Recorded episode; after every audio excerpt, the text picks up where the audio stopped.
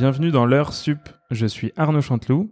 Et je suis Marine Ulrich. Aujourd'hui, nous recevons Johan Bizy, le directeur Europe de Frédéric Constant, Citizen et Alpina. Bonjour Johan. Bonjour. Salut Johan. Salut. FC, euh, FCE, je devrais dire. c'est ça Exactement, Frédéric Constant Europe. Frédéric Constant Europe, on est très euh, heureux de, te, de t'avoir On est au ravis. micro. Ben, moi également, et merci beaucoup pour cette belle invitation. C'est, c'est un plaisir. Euh, en plus, euh, quand même, euh, ces, dernières, euh, ces derniers mois ont été euh, très intenses pour, euh, pour FCE, qui est devenu euh, une entité majeure de l'horlogerie française, désormais, enfin européenne maintenant. Européenne, oui. Alors, le but a été, euh, suite au rachat du, du groupe Citizen de la société Frédéric Constant, euh, et donc de l'absorption de la société de distribution dans laquelle je travaillais, de développer une entité européenne Qui s'appelait Tant Plus. qui s'appelait Tant+. Voilà, C'est ça. le distributeur indépendant dans lequel j'ai commencé et dans, dans lequel j'ai fait mes armes. D'ailleurs, est-ce que Euh, tu, tu peux nous parler un peu de ça? Je sais, de- de- On est plutôt là pour parler des marques, mais est-ce que, euh, est-ce que tu pourrais te présenter rapidement pour les gens qui ne te Comment t'en pas? es, t'en es arrivé dans l'horloge? Est-ce que, enfin, c'est quoi ton rapport à l'horlogerie? Ça a toujours été quelque chose qui te titillait ou? Alors pas du tout. Euh, mon parcours a été assez atypique. Euh, J'étais plutôt passionné d'automobile. Moi, mon rêve, c'est- c'était d'être ingénieur dans la Formule 1. Donc c'était un rêve depuis toujours, passionné de Formule 1, passionné de voitures, de voitures récentes ou de collection. Ah ouais. Euh, et j'ai commencé mes études donc dans ce but-là.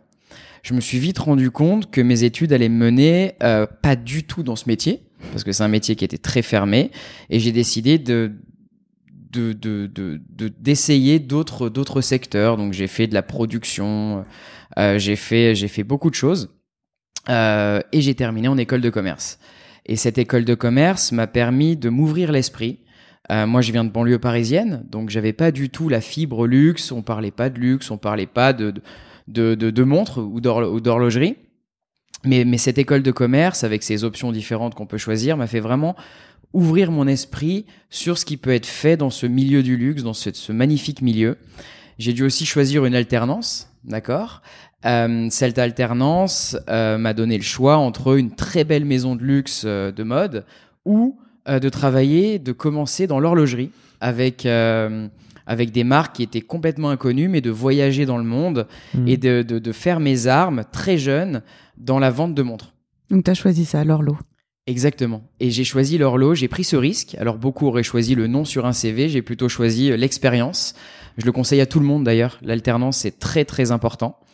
Euh, donc cette prise de risque m'a fait découvrir un très beau salon qui a été euh, Baselworld. Mm. Donc voilà, euh, j'arrive dans cette dans cette société, on me fait découvrir Baselworld et je tombe dans un milieu d'extraterrestres extrêmement chaleureux, plein de passion. Euh, C'était, c'était une ruche, quoi. En plus, euh, Baselworld, ça n'existe plus. C'était un salon horloger qui se passait à Bâle. Apparemment, la foire de balle manque à tout le monde. Voilà. Et tu sais, enfin, je, en aparté, hein, euh, j'y suis jamais allé. Moi non plus. Voilà. Mais bon, c'est vrai que c'était quelque chose de. de- À mon grand regret d'ailleurs, parce que ça avait l'air incroyable. Ouais, ça avait l'air incroyable. Bah écoute, moi j'ai fait ma première foire de balle à 23 ans. Euh, J'en ai 38. Donc, euh, donc j'ai vécu les belles années de la foire de balle jusqu'au moment où ils ont décidé de, changer de stratégie et, et certaines marques sont parties. Euh, mais ça a été pour moi, on va dire, mon premier grand souvenir dans l'horlogerie et ce qui m'a fait m'intéresser énormément euh, à ce secteur et à ce milieu. J'avais 23 ans à l'époque, donc, donc voilà, on est là pour apprendre et pour faire des choix de vie. On va dire qu'avant 23 ans, je savais pas du tout ce que je voulais faire et après 23 ans, j'ai su que j'allais rester dans l'horlogerie toute ma vie. C'est c'est beau, c'est c'est- assez jeune en fait déjà pour, Ouais. être- pour en être sûr. euh, C'est très mature. Oui, mais bon, alors vous êtes bien placé pour savoir que quand on tombe dans ce milieu, euh, on y reste. C'est c'est quelque chose qui, qui est assez important. On a Ou on a envie d'y rester en tout cas. On a envie. de- on essaie d'y rester et on, on a On envie fait d'y tout rester, pour y on fait rester. tout pour y rester. Donc suite à cette expérience, euh, j'ai été embauché par, euh, par par mon mentor qui s'appelle Jean-Jacques Weber, qui est le président de la fédération horlogère française maintenant, euh, qui m'a dit voilà, je cherche un petit commercial nord. Euh, tu vas faire tes armes. Donc après cette expérience plus internationale, j'ai fait mes armes en France, dans le nord de la France. Je peux vous dire que l'hiver à Dunkerque, c'est pas pas oufissime, mais euh, mais ça m'a vraiment vraiment servi. Et ensuite, bon bah voilà, le- l'avenir a été, euh, enfin le futur a été bon pour moi puisque j'ai fait euh, commercial à Paris, chef des ventes, directeur commercial. Tu as vraiment gravi les, les échelons euh, dans, dans cette boîte. Exactement. Donc aujourd'hui, tu es directeur Europe des trois, des trois marques. En gros, est-ce que tu peux expliquer à tout le monde en quoi consiste concrètement ton, ton job? Alors mon job est très 360 puisqu'il consiste à euh, choisir les bons produits pour les bons marchés. Donc on parle de, des marchés avec des, goûts différents, avec des maturités de marques différentes aussi. Donc on commence par choisir les produits pour les marchés, on définit les stratégies commerciales de ces marchés, on définit ensuite les stratégies marketing, communication, euh, et on fait en sorte que tout s'imbrique bien pour arriver à fitter avec les envies des consommateurs, des touristes de ces différents marchés en Europe. Euh, donc mon travail, ça va être le, être le chef d'orchestre de euh, de tous ces différents secteurs qui font à la fois, qui font à la fin, pardon, l'entité de, de l'entité totale de, de, de, la société. Mais parce qu'il y a des, il y a vraiment des besoins. je pense qu'on se rend pas bien compte qu'en Europe, il peut y avoir vraiment des besoins très très différents euh, selon selon les pays. Alors. Exactement, oui. Euh, on va avoir euh, suivant les pays, mais qui sont parfois tout proches. On prend la France et l'Allemagne, la France et la Belgique, des besoins de consommation qui sont différents, des budgets différents aussi, des envies différentes. Et comme certaines marques sont plus matures dans des marchés que dans d'autres, on va avoir aussi, euh, vous savez, l'horlogerie, on a un peu des suiveurs de tendance aussi parfois. Et quand une marque est forte dans un marché, est forte dans un marché, on va avoir d'autres marques qui vont essayer de la suivre avec des goûts différents, avec des styles différents. Voilà. Donc il y a beaucoup, beaucoup de choses qui, qui, qui peuvent changer. Et toi, c'est aussi ton rôle de sentir cette petite tendance qui arrive et, justement de, de la suivre de temps en temps, et puis de temps en temps, bah, peut-être être celui qui est suivi, j'imagine. Euh, c'est ça en fait. Exactement. On, est plus dans le, dans le côté, nous, on essaye de, d'être un peu précurseur sur certaines, certains produits, certaines tendances, certaines couleurs, mais aussi de suivre les tendances actuelles, mmh. puisqu'on on ne peut pas se couper des tendances. Pas être précurseur euh, sur tout, quoi, finalement. Exactement. Et c'est, c'est, c'est quoi la spécificité majeure de, par exemple, de la France sur une marque comme euh, Frédéric Constant? La spécificité majeure de la France déjà sur l'horlogerie, c'est que c'est un, un, marché qui est extrêmement mature en horlogerie. Euh, beaucoup de passionnés d'horlogerie en France. Les marques sont, à, on, les marques, on va dire euh, les plus fortes, ont atteint un niveau de maturité qui est assez assez grand. Qu'est-ce que tu entends par maturité? On parle souvent de ça, mais qu'est-ce que ça veut dire concrètement? Maturité veut dire qu'elles ont une distribution parfaite, elles ont déjà trouvé leurs clients, euh, elles, ont déjà, elles sont déjà présentes sur le marché depuis énormément d'années. On en parle de marques qui sont centenaires, bicentenaires. En général, le premier marché a été le marché suisse et ensuite le marché français. Euh, nous, avec nos marques, que ce soit Frédéric Constant, Alpina et Citizen, on est plus des challengers. Donc on est moins mature, on va avoir plus de plus de travail forcément, mais on va avoir aussi plus de leviers de développement que mhm. des marques qui sont déjà présentes depuis des, des centaines d'années. Et en termes de maturité, est-ce que tu le ressens aussi au niveau du client en France par rapport à d'autres marchés ou pas du tout? J'imagine que toi, tu dois avoir d'ailleurs une clientèle très différente à ce niveau-là euh, entre les trois marques. Alors oui, on a. Alors pour la première question, on ressent des différences, oui. Euh, le marché français, les clients et les, les consommateurs d'horlogerie sont beaucoup plus pointus. Ils savent réellement ce qu'ils veulent. Euh, à une époque où les montres étaient de grand diamètre, on était déjà en France en train de penser oui, mais on veut des plus petits diamètres de nos boîtiers parce que on est plus mature, on veut moins de montres bling bling. Si je peux me permettre mm. d'utiliser ce terme, on veut vraiment avoir des montres passe-partout, classiques, chic, intemporelles. Voilà. Euh, nos trois marques, nous, se complètent. Euh, que ce soit Frédéric Constant en classique, chic, intemporel, Alpina en sport et Citizen qui va être une marque plus accessible, on a des marques qui ne vont pas se cannibaliser, avec des consommateurs différents qui peuvent pas fort se retrouver. Hein. On peut avoir un consommateur Frédéric mmh. Constant qui achète une Citizen, mais, mais il est vrai que nos trois marques ne vont, vont vraiment plus se compléter que se, se cannibaliser. Et justement, comment toi tu fais pour euh, et comment d'ailleurs les équipes, hein, j'imagine, euh, font pour euh, pour gérer comme ça. Bon, même si c'est toi qui es tout en haut, donc tu gères toutes les marques, mais pour gérer justement ces grands écarts entre ces trois marques qui se complètent, j'imagine que ça, ça, ça, parfois ça doit être un, un petit peu schizophrène, quoi, si je peux, si je peux m'exprimer ainsi. Oui, alors faut pas le dire à mon médecin. clairement, oui, il faut il faut savoir couper son cerveau en trois euh, pas trop se disperser non plus. On, va dire que parfois on va avoir une journée Frédéric Constant, une journée Alpina, une journée Citizen, mhm. mais que le jeudi, on va tomber sur il faut tout faire pour les trois marques.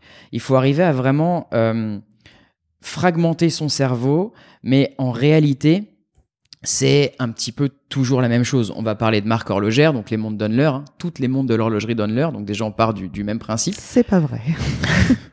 c'est pas vrai de temps en temps, mais nous en tout cas, ils le donnent. Euh, on, on, doit, on doit réfléchir différemment suivant les positionnements de marque, oui, mais le principe est le même. On va toujours commander les montres, on va toujours devoir faire du marketing, on va toujours devoir les promouvoir de façon différente certes, mais les bases sont les mêmes.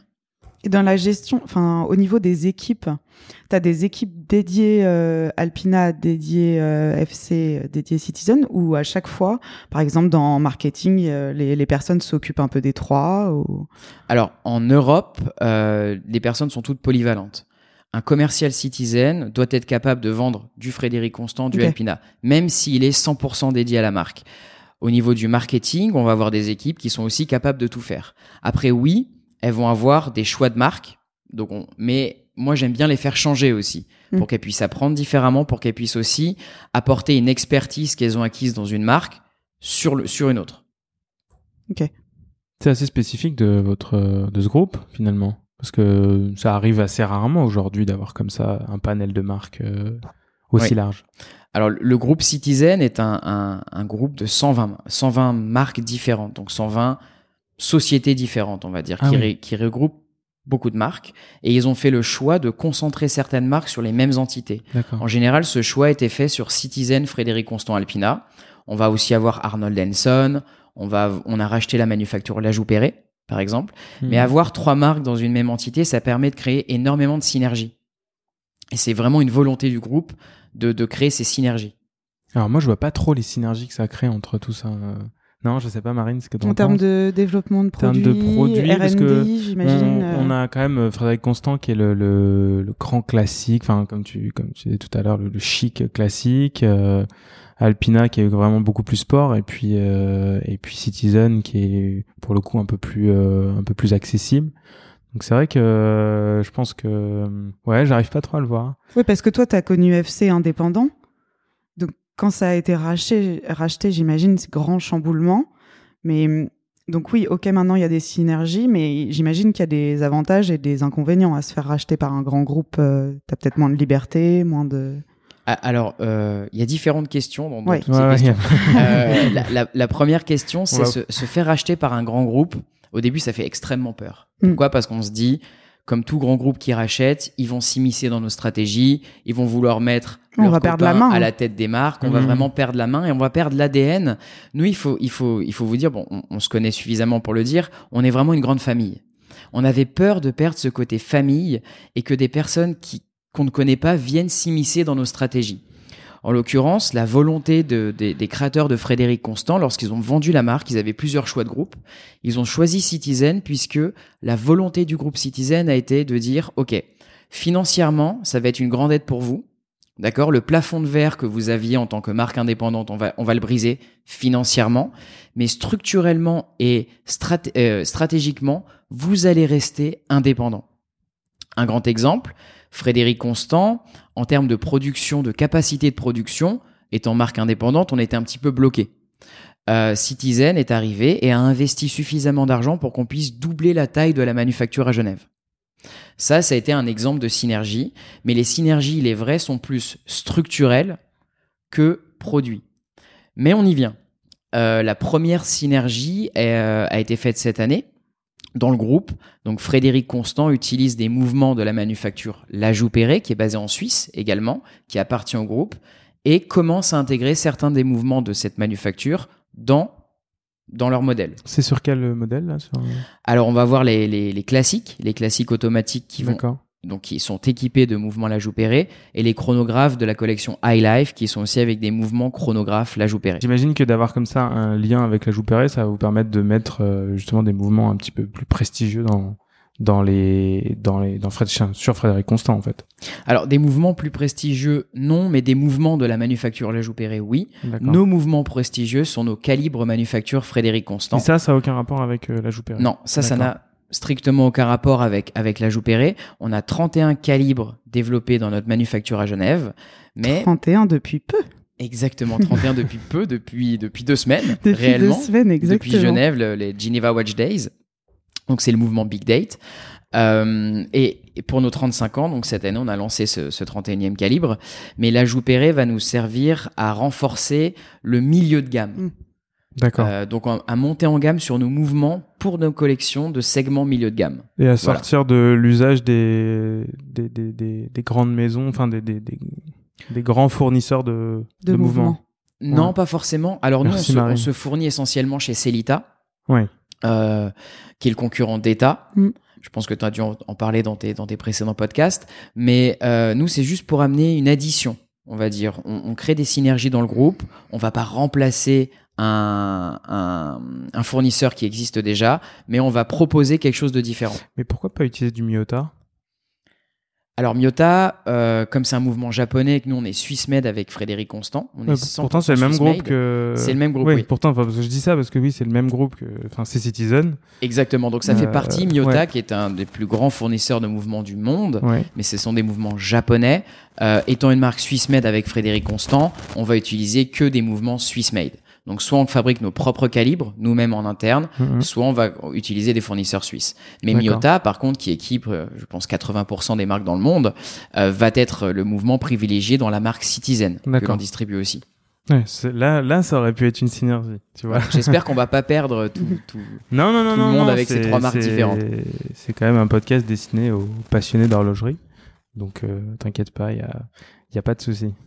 Alors justement, c'est quoi l'importance des, des mouvements chez vous, euh, les mouvements manufacture Il y en a 31 aujourd'hui, et ça va encore grandir. C'est ça va, énorme, vous- hein. C'est C'est- ouais, c'est c'est beaucoup, c'est hein. beaucoup. Alors l'importance, elle est, elle est, elle est différente. Déjà, il y a une importance d'image. Euh, une marque horlogère, donc Frédéric Constant, comme je l'ai dit, on célèbre nos 35 ans. 35 ans euh, dans l'horlogerie, c'est c'est rien du tout. Mais par contre, 35 ans dans une vie d'homme, c'est énormément. D'accord? C'est beaucoup de temps. Donc nous, on a décidé en 35 ans de rattraper les 200 ans d'histoire qu'on n'avait pas. La première chose à faire, c'est vraiment de montrer sa légitimité horlogère et c'est du coup de, prouver sa capacité à créer ses propres mouvements pour rattraper certaines grandes maisons qui n'ont, elles, pas 31 calibres manufacture à proposer. Euh, ça a été vraiment un vecteur d'image, de légitimité et aussi de montée en gamme. Puisqu'aujourd'hui, on voit quand même une appétence des marques à monter en gamme, à partir très très haut dans les prix. Même Euh, le- Frédéric Constant. Comment? Même Frédéric Constant. même Frédéric Constant, mais en gardant aussi notre base. C'est-à-dire Oui. que nous, on va pas se dépositionner et arriver sur un segment qui n'était pas le nôtre au départ. Vous vous on- étendez. Et on s'étend. Voilà. On crée une pyramide produit qui est complètement cohérente Mhm. avec du quartz, de l'automatique et des pièces images qui sont nos mouvements manufacturés. D'accord. Et là, euh, vous allez en ressortir, j'imagine, euh, c'est dans le pipe. Il y a pas mal de choses qui, qui sont dans le pipe. Alors, on a déjà validé jusqu'à 2025-2026. Euh, un petit teasing, c'est qu'on va aussi travailler sur la technicité de nos bases existantes, de nos bases de mouvements existantes. On va augmenter la réserve de marche. euh, on va, on va augmenter la, la qualité. On, on parle de beaucoup, beaucoup d'évolution, mais aussi, oui, bien entendu, de la création de nouveaux calibres qui viendront compléter la gamme. Ok. Et euh, pour parler un peu plus euh, business, comment ça se- comment se porte le, le marché horloger euh, en ce moment en Europe? On a entendu que il y avait eu quand même un, un très très gros boom post-Covid et puis qu'aujourd'hui c'était un petit peu plus un petit peu plus calme, sachant qu'au moment où on enregistre le podcast, on est fin 2023 pour ceux qui l'écouteraient euh, ultérieurement. Qu'est-ce que tu peux nous euh, nous dire là-dessus? Alors, le marché français. hein. Hum, hum. Le marché français, en général, euh, a explosé avant le Covid. D'accord D'accord. Les cinq ans qui ont, qui ont, qui ont, été, euh, qui ont été passés avant Covid ont été cinq années majestueuses pour l'horlogerie. Le- L'appétence des clients asiatiques à venir à Paris, notamment, à consommer énormément, fait que beaucoup de marques ont fait grandir leur chiffre d'affaires. Mais elles ont aussi changé le style de leurs produits. C'est-à-dire que pour fitter avec ce nouveau type de consommateurs qui arrivait, se sont aussi un petit peu dépositionnés vis-à-vis des clients locaux. Dépositionnés en prix, donc on parle de la montée en gamme de certaines marques, dépositionnés au niveau du style, puisqu'il fallait qu'elles créent des montres qui puissent plaire à ce nouveau type de consommateurs qui arrivait un petit peu comme la cerise sur le gâteau, mais qui sont transformés en gâteau tout entier. Covid arrive, euh, beaucoup de marques qui se sont concentrées que sur ces clients-là ont perdu 80% de leur chiffre d'affaires. Euh, on est tous Ça bien mal. placés pour le savoir, ça fait très mal. Voilà. Nous, non. Euh, pourquoi? Puisqu'en fait, on a considéré toujours ces clients d'avant Covid, donc ces clients étrangers et ces touristes comme la cerise sur le gâteau. Donc, le Covid est arrivé. Alors oui, il y a eu les mois de fermeture, mais le boom dont tu parlais tout à l'heure est vraiment arrivé pour nous. C'est-à-dire que les clients locaux euh, basés en France n'ont pas consommé pendant plusieurs mois. Et quand tout a réouvert, notamment les horlogeries, bijouteries, les grands magasins, etc., ils se sont mis à surconsommer même. Et nous, on a vu que comme on a continué à communiquer sur les clients locaux, on a eu un boom de notre marque après Covid. C'est vrai. Avec la sortie de modèles qui allaient bien aussi. Exactement. Donc 2020, lancement de la collection High euh, Life, Lifestyle, euh, bracelet, euh, bracelet acier intégré. Il y avait aussi des bons choix, des bons choix produits. produits quoi, Mais pour plaire à notre marché, hein, oui, voilà. en effet. Voilà, on parlait du marché français. Il y a eu le Covid, enfin il y a eu l'avant-Covid, le Covid et l'après-Covid. L'après-Covid a été extraordinaire. On a vécu une année euh, on n'arrivait pas à produire suffisamment pour, livrer les marchés. Et puis tout d'un coup, une autre crise est arrivée, un petit peu financière, immobilière, etc. Et euh, les marques qui, ont, qui sont montées en gamme, trop parfois, euh, peinent un petit peu aujourd'hui. Voilà. Mais quand, oui, quand tu dis trop, moi je suis entièrement d'accord parce qu'aujourd'hui, quand tu vois le prix d'une montre sortie de manufacture, tu te demandes sur, enfin, quel client français peut, peut s'acheter une grande marque euh, tout de suite bah, La réponse est dans ta question. C'est-à-dire quel client français?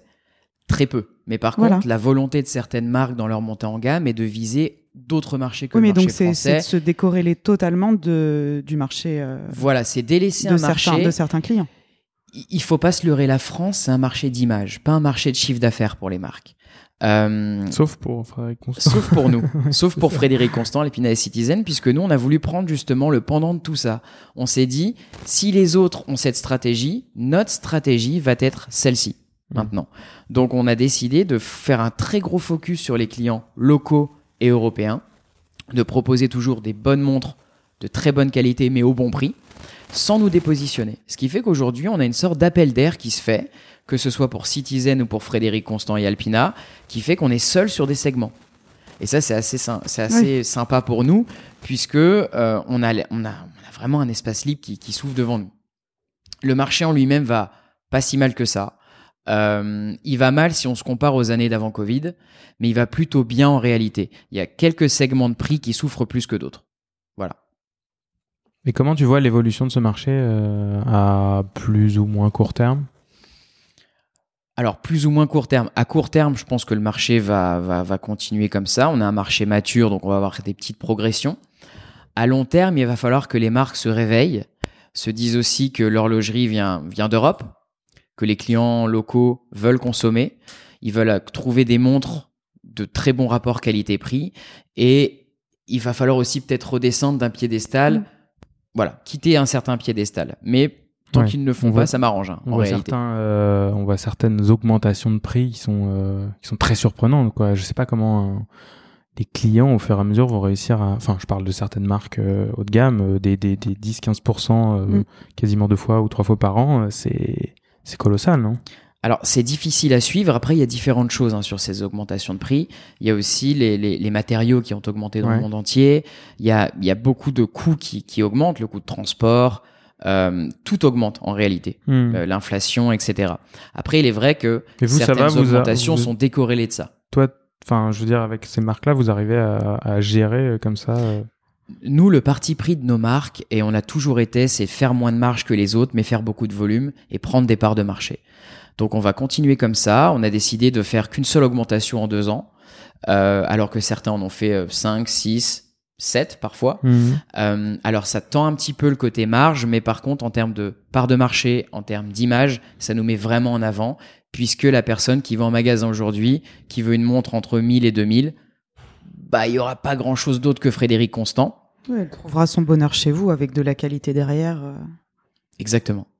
Exactement, tu as dit ce qu'il allait dire, c'est euh, il pouvait pas dire coupé la parole mais d'une façon magistrale, j'ai adoré.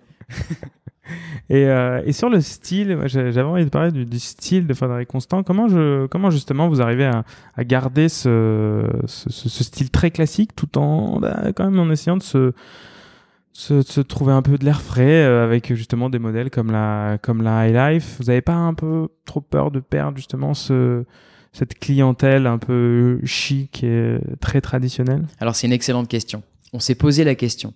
Euh, aujourd'hui, Frédéric Constant a créé toute sa notoriété grâce à son ADN classique, chic et intemporel. On a dû suivre un certain trend, une volonté du marché Hmm. euh, sur les montres euh, bracelets acier intégrés. En 2020, on a lancé donc cette collection High Life qui est venue compléter notre collection classique. Mais aujourd'hui, en réalité, c'est toujours 60% de classique et 40% de collection sport chic. Et on va garder ce ratio-là. On voit d'ailleurs que toutes les nouveautés de cette année essentiellement sont de collection classique, puisque pour nos 35 ans, on a lancé un tourbillon classique et une montre Big Date, réserve de marche, classique. Donc, on reparle de notre ADN classique. Il y a aussi le fait que le marché est en train un peu de changer.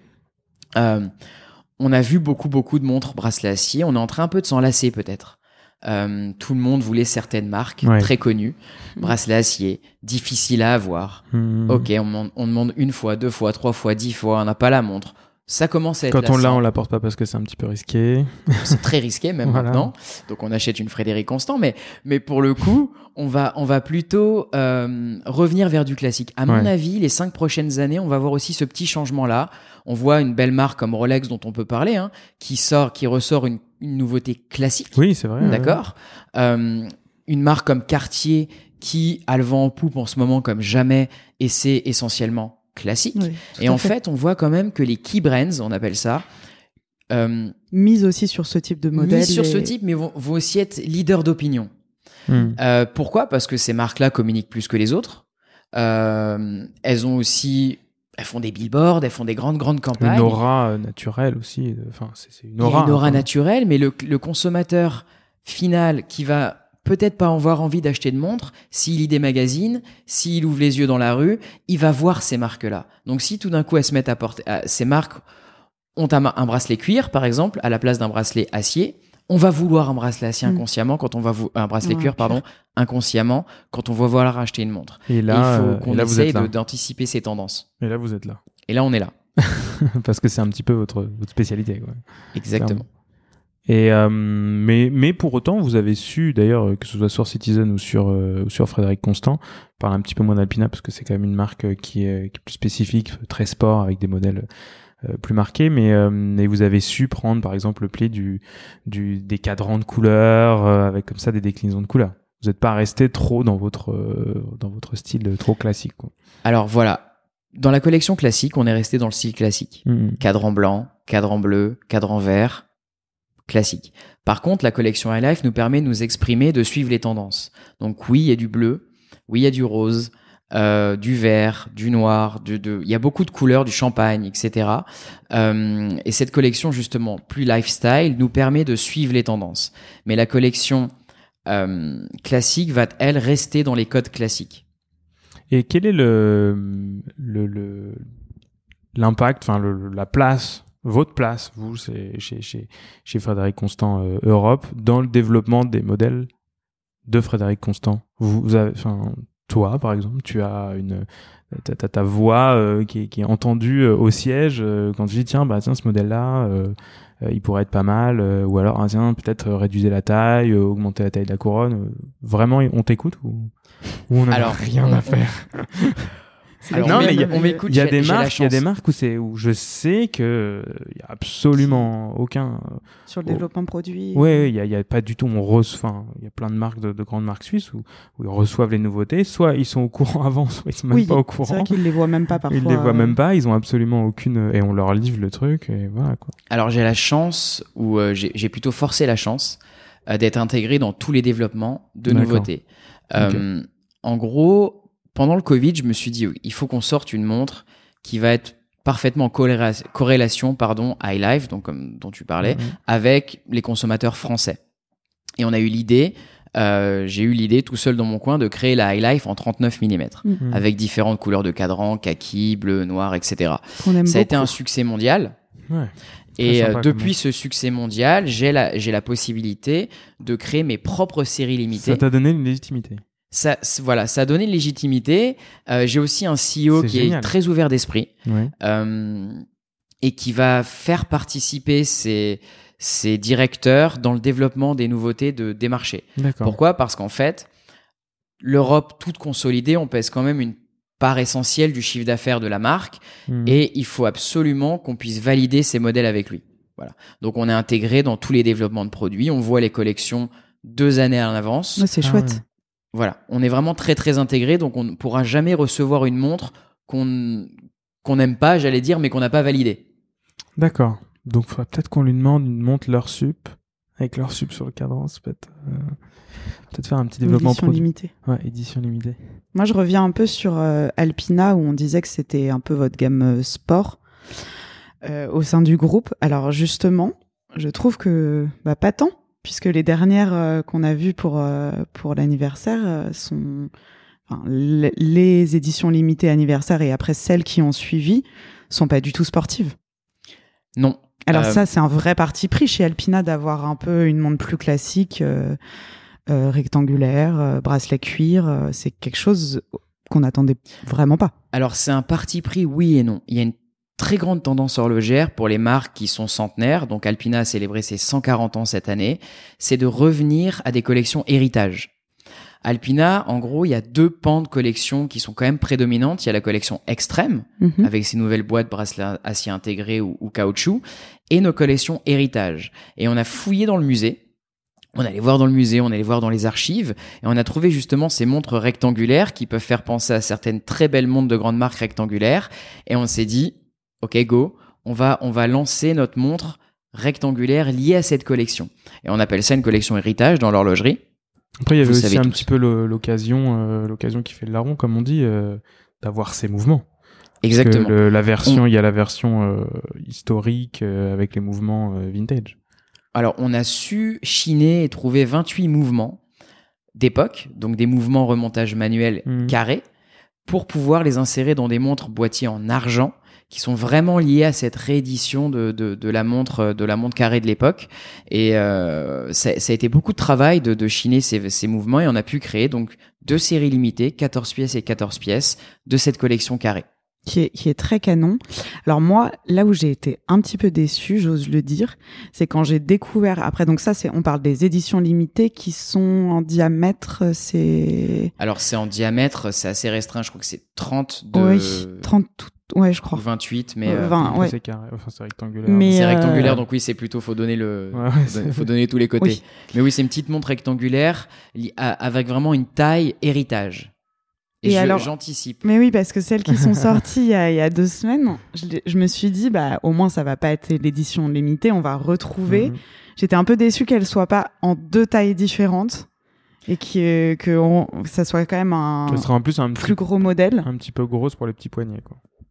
Ouais. C'est Moi, vrai. j'avais tellement aimé en fait l'é- l'édition héritage euh, anniversaire que je m'étais dit qu'il allait avoir un peu une suite. Alors il y a la suite, mais sur un plus plus gros cadre. plus gros On diamètre va faire confiance à Johan pour nous sortir une petite. euh, un Alors, Voilà, j'ai On demandé. Voilà, ça, la On demande. m'a demandé trois fois déjà. Euh, on, on essaie. Alors, en réalité, si tu n'avais pas vu la version héritage, peut-être que la, la nouveauté que tu as vue il y a deux semaines ne t'aurait pas semblé plus imposante. Euh, mais le comparatif des deux, il est vrai qu'est un peu différent. La montre paraît plus grosse. Mhm. Mais en réalité, sur une taille de poignet classique, la montre fit parfaitement. Et il faut se dire aussi que, comme on a voulu cette montre automatique, un mouvement automatique qu'on va acheter chez Celita euh, ne pourra entrer que dans ce type de boîte-là. Il est difficile de faire plus petit. Et euh, d'ailleurs, ça c'est une question un peu un peu connexe à tout ça. C'est pourquoi la plupart du temps les marques euh, justement euh, fuient le, le, le mécanique manuel, le remontage manuel. C'est simplement, je pense, il y a des études de marché qui montrent qu'il y a Ouais. moins de demandes sur les montres ma- manuelles, à enfin les montres mécaniques à remontage manuel. Ouais. Euh, les marques aussi en proposent beaucoup moins parce qu'il y a moins de mouvements. Il y a une très belle marque, donc Unitas, tu, tu dois connaître. Mhm. Mais il est vrai qu'il y a très peu de marques, qui- de mouvements, pardon, de fournisseurs de mouvements qui proposent des mouvements à, à remontage mécanique. Il y en a encore dans des très grandes marques, hein. Ouais, Bien ouais, ouais, entendu. bien sûr. hein, les- les- mais c'est vrai que aujourd'hui, quand on veut une belle montre, on veut qu'elle soit automatique. ouais. Tu penses que c'est un peu une. euh, Je pense que c'est nous, on est des puristes en fait, on aime bien, mais la plupart des gens euh, ils, ont recherchent la, pas. f- ils ont la flemme. Ouais, c'est ça. Tu penses que c'est une histoire de flemme? je pense pas que le mot flemme soit adapté. C'est moi qui je, je dis, je te demande pas. C'est une question de goût, c'est une question, on aime bien qu'il y ait marqué automatique sur sa montre. Ouais, on aussi, aime ouais. bien qu'il y ait une montre à remontage automatique. Le côté euh, aussi rotor qui tourne derrière, euh, très ludique. euh. Exactement. Après, c'est des questions personnelles. Moi, par exemple, qui on fait beaucoup de cœur ouvert chez Frédéric Constant, Mhm. on voit le Mhm. mouvement. Ouais. Certains vont adorer, d'autres vont détester, mais les nouveaux arrivants dans l'horlogerie vont adorer voir le cœur du mouvement battre à travers le Ouais. cadran. Moi, j'ai toujours, euh, je n'ai jamais aimé. C'est vrai, c'est c'est marrant. hein. Ça a toujours été quelque Voir chose. le mouvement? Ouais, je, les cœurs ouverts de Frédéric Constant, ça a jamais été mon, mon truc. Euh, Il y a plein d'autres modèles qui sont euh, très Et mignons. pourtant, aujourd'hui, si tu me demandes quel est le best-seller de chez Frédéric Sûrement Constant, c'est une montre cœur ouvert. C'est un cœur Ouais. ouvert. Exactement. Votre best-seller, c'est euh, c'est autour de 1000 euros, non C'est ça Euh, non, notre best-seller aujourd'hui, c'est 1750 euros. D'accord, ok. Voilà. C'est une montre cœur ouvert avec face de lune, puisqu'on aime bien cette complication de- qui fait très design euh, sur une boîte classique. D'accord. C'est quand même, euh, c'est quand même 1750 euros. Donc on parle, on parle quand même de. Tout à l'heure, tu parlais entre. Euh... Enfin, remarque, Mais tu si, disais entre entre 1000 et 1000 et 2000 2000, euros, mais là, on on est dedans. quand même bien, Un peu euh, sur, oui, la, sur le. bien sur la fourchette. En haute. réalité, le, le prix ne compte pas. Alors, c'est un peu le bizarre prix ce ne que je compte vais pas, dire. mais non. Non, non, mais regarde, on, dis- on, on disait tous que le segment des montres entre 150 et 300 euros était foutu. Ouais. D'accord? Euh, L'année dernière, on sort la Tsuyosa chez Citizen. Carton. euh, Carton Absolu. magistral, euh, des dizaines de milliers de montres vendues. On l'ouvre au monde entier maintenant. Donc en fait, c'est pas une question de prix, c'est une question de, il faut que la montre soit enviable, que les consommateurs veuillent l'acheter et ils trouvent euh, le, le meilleur rapport qualité-prix possible. Si on arrive à avoir le bon design au bon prix, que ce soit une montre à 10 000 pour les personnes qui peuvent se l'acheter ou une montre à 300 euros, la montre fonctionnera. Il faut juste trouver les goûts des consommateurs et leur volonté. C'est mon avis personnel, bien entendu. Ouais, c'est intéressant. C'est intéressant. Mais je pense que ton avis est quand même celui de quelqu'un qui baigne dedans depuis euh, quelques années. 15 ans, 16 ans, 17, je sais plus. On compte plus après. Comment, euh, comment tu vois l'avenir pour, euh, pour le groupe et puis pour, euh, pour Frédéric Constant? Alors l'avenir, il est. euh, tout à l'heure, on parlait de synergie. L'avenir, c'est beaucoup de synergie, c'est beaucoup d'intégration de marché. Euh, ici, on, on va, on va, on va diriger depuis Paris cinq ou six marchés européens. Euh, je dirige en plus la Suisse, mais on voit que dans le monde entier, Citizen quand même est très puissant. Donc on se sert de la puissance de nos filiales, Citizen, que ce soit États-Unis, que ce soit euh, Angleterre, Hmm. Japon pour nous aider à développer Frédéric Constant. Donc l'avenir, c'est vraiment ces grandes synergies puisqu'ils ont un, un réseau qui est Ah, gigantesque. vous arrivez à vous appuyer sur ce réseau pour, euh, pour développer. Pour développer. oui, puisque les marques dans ces pays-là font, font énormément de, de, de business, euh, dont Citizen, euh, normalement, notamment aux États-Unis, et c'est un soutien gigantesque de structures, de logistique et financier. Frédéric Constant n'est pas, euh, n'est pas présente, enfin, est peu présente aux États-Unis? On est très présent aux États-Unis, mais beaucoup moins que Citizen. D'accord. Donc là, ça, ça permet d'être un petit. euh, Ça permet d'être partout. Et en Asie? En Asie, euh, on est aussi avec Frédéric Constant, on parle.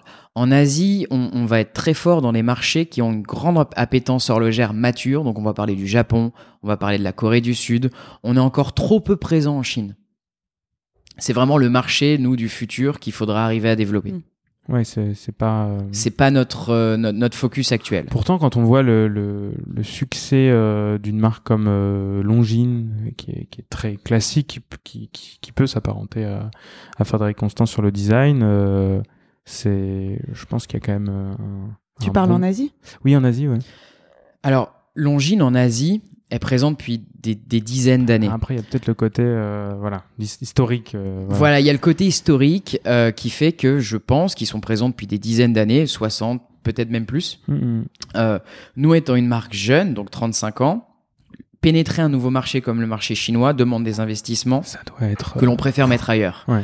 Euh, et c'est un marché, on voit, qui peut se retourner extrêmement vite aussi. Mm, mm. Il décide de fermer le pays, il décide de changer les structures, de changer la politique. Enfin, c'est un côté très dangereux. Mm. Donc aujourd'hui, on préfère plutôt investir ailleurs que de faire un gros focus sur la Chine. J'ai l'impression qu'à chaque fois que tu, que tu décris des choses depuis le début là, de, de, de- de notre petite discussion, il y a quand même euh, une gestion euh, très, très précautionneuse, euh, tu vois, quand, quand tu parles de la France, voilà, on, on reste sur le marché, on, on veut pas non plus s'éparpiller, on va, là, pour, pour la Chine, euh, on n'a pas envie de prendre un risque non plus énorme. Euh, c'est comme ça en interne ou c'est juste en apparence? Alors c'est comme ça en interne, on l'est devenu. Euh, c'était moins comme ça quand on était indépendant, on était plutôt franc-tireur on essayait et on, voyait.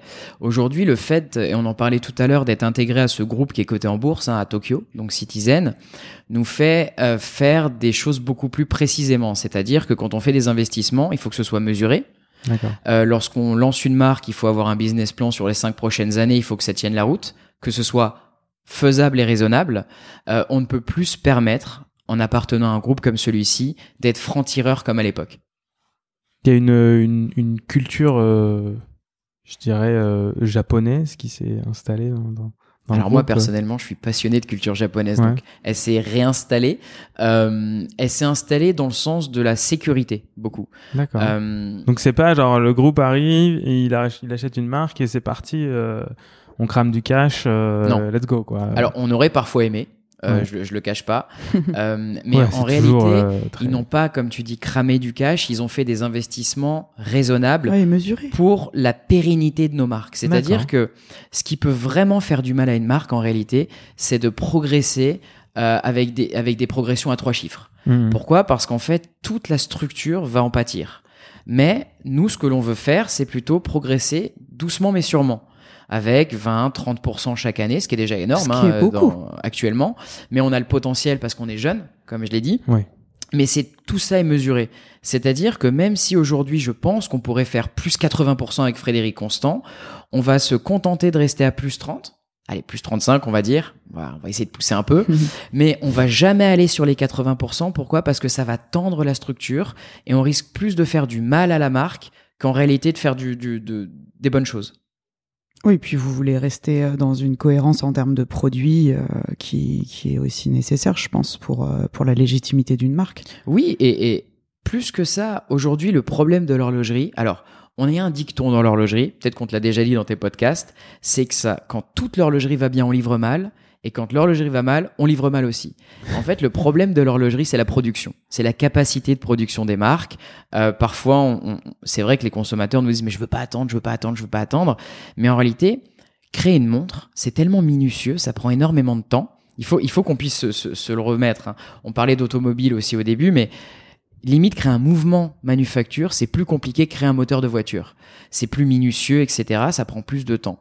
Et en fait, la, capacité de production des grandes manufactures, euh, c'est pas eux qui veulent bloquer forcément, c'est simplement que ça prend du temps de créer des montres. Et qu'on peut pas dire demain je euh, double ma capacité de production parce mhm. que euh, déjà il y a une pénurie d'horlogers en, Suisse, hein, il, faut, savoir, et c'est très compliqué. Tu tu, tu, qu'est-ce que comment tu vois les choses euh, enfin comment tu vois les choses? Comment tu vois ce marché de, de, de l'horlogerie ces dernières années qui s'est extrêmement développé et qui a vu apparaître genre plein plein plein de, de marques récentes? Qu'est-ce que ça te qu'est-ce que ça t'évoque? Qu'est-ce que ça te est-ce que ça te fait plutôt peur? Est-ce que c'est plutôt quelque chose qui te qui, qui, qui, qui prouve que le marché est moi je pense plutôt que ça me stimule. Ouais. c'est euh, c'est bien pour le monde de l'horlogerie. Il y a deux mhm. choses qui, qui, Parce que ça te fait quand même euh, des concurrences, quoi. Enfin, Alors, concurrence, moi, je pense qu'il déjà il faut tout pour faire un monde, euh, que les marques ne se concurrencent pas, mais qu'elles s'élèvent. D'accord. La première chose, on a tous eu peur, ou pas, d'ailleurs. Euh, il y a eu des périodes dans l'horlogerie. Il y a eu l'avènement du quartz qui a fait chuter certaines marques horlogères qui n'étaient pas assez matures pour ouvrir les yeux et se dire mince, il y a un monstre qui arrive en face. Mhm. Ensuite, l'avènement des smartwatches. Quand on a vu l'arrivée d'Apple, beaucoup se sont dit, c'est un objet, ça n'est pas une montre, ça ne va rien faire à l'horlogerie. Bah, Apple aujourd'hui, c'est le plus gros vendeur de, montres au monde. Voilà. Sauf que ça sert aussi à mettre des montres au poignet des jeunes consommateurs de 15, 14, 15, 16 ans qui un jour viendront à l'horlogerie. L'arrivée des marques indépendantes, des nouvelles marques françaises, des nouvelles marques étrangères, etc. C'est une par jour là en ce moment. C'est une par jour. Alors ça peut être trop. Je pense que elles ne vont pas toutes rester. Déjà, hein, comme tout essai, il y en a qui vont réussir et d'autres non. Mais ça apporte aussi un dynamisme à ce monde de l'horlogerie dont on a besoin. Une émulation et surtout, ça fait un petit peu réfléchir les marques comme on disait, qui sont quand même des marques centenaires, bicentenaires, et ça fait un petit, les fait un petit peu sortir de leur carcan en disant mince, il faut qu'on se bouge, Ouais. parce qu'il faut qu'on arrive à proposer quelque chose qui va en face de ces nouveaux arrivants. Mais je pense qu'il y a aussi une bienveillance entre. Alors, je sais pas si c'est moi qui suis très naïve, Très candide. ce qui est totalement possible. hein. C'est bien, tu es gentil. Tu as un, mais, un euh, bon mais non, mais j'ai l'impression qu'il y a quand même une certaine bienveillance dans ce secteur horloger français entre entre les marques euh, entre elles. Alors je suis tout à fait d'accord. Ah bah voilà. C'est une bienveillance, oui. En tout cas, on se respecte tous. Ouais. On va éviter de se tirer dans les sent. pattes. Et ce qu'on aime dire aussi dans ces, dans ces, dans ces réunions, dans ces cocktails dans lesquels on se voit, c'est on pas on sera dans 10 ans. Donc on va éviter de se tirer dans les pattes parce que si demain je dois embaucher le directeur d'une autre marque, il vaut mieux éviter qu'il ait, qu'il ait critiqué la marque Frédéric Constant. Donc voilà. Ouais, c'est intéressant. Et d'ailleurs, euh, pour revenir sur euh, la partie smartwatch, smartwatch euh, que tu viens d'évoquer, tu, tu, y a, y a, hum, c'est quelque chose qui va continuer de vivre chez FC ou chez Frédéric Constant ou c'est parce que vous avez fait des smartwatch. Alors voilà. On Alors a bon, il y en été, a toujours. Euh, On a été précurseur en hein. 2015. Des Donc, smartwatch qui ressemblent pas d'ailleurs à des smartwatch. C'est des ressemblent- montres un peu plus hybrides Exactement. Qui, qui ressemblent à des vraies montres. Alors on va Ah, des continuer. vraies montres. Ils tapent, ils tapent dans les genoux là. Non, pas du tout. Non, ce sont en des vraies montres, c'est-à-dire il y a des aiguilles Ouais, ouais, ouais. euh, qui ne sont pas digitales. Des montres analogiques. Euh, exactement. Euh, donc oui et non, on va, on est en train d'y réfléchir. On est en train de suivre les nouvelles tendances.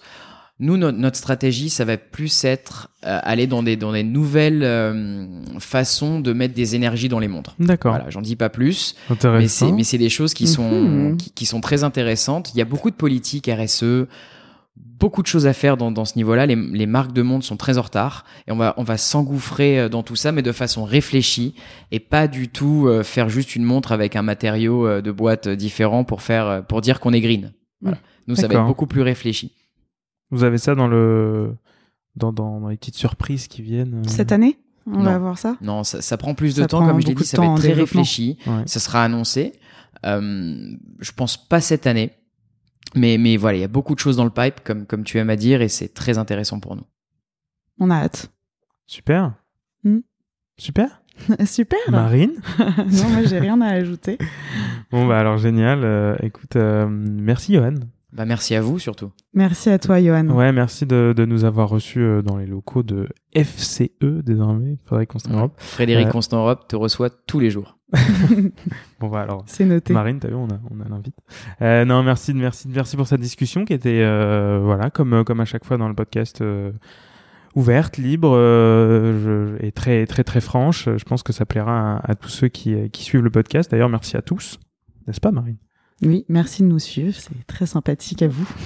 Exactement. Et n'hésitez pas à mettre une petite étoile, un 5 ou un, je sais pas, je sais pas ce qu'il y a sur la plateforme sur laquelle vous écoutez ce podcast, sur SoundCloud, sur iTunes, sur euh, Spotify. N'hésitez pas à noter, à mettre euh, un petit commentaire. C'est toujours euh, très cool pour le podcast. Et puis, on remercie une nouvelle fois Johan et, et on se retrouve pour le prochain épisode très bientôt. Et si je peux dire une dernière chose, merci à vous pour une raison très simple. Faire découvrir l'horlogerie. Euh, c'est aider le, le- le milieu, c'est aider les, les, les marques, et tout ça, c'est grâce à vous. Avec grand plaisir. C'est gentil, merci. Notre, notre cœur bat pour la montre. De toute façon. On va continuer. On va continuer ardemment. Merci. Allez, ciao, à plus. Ciao.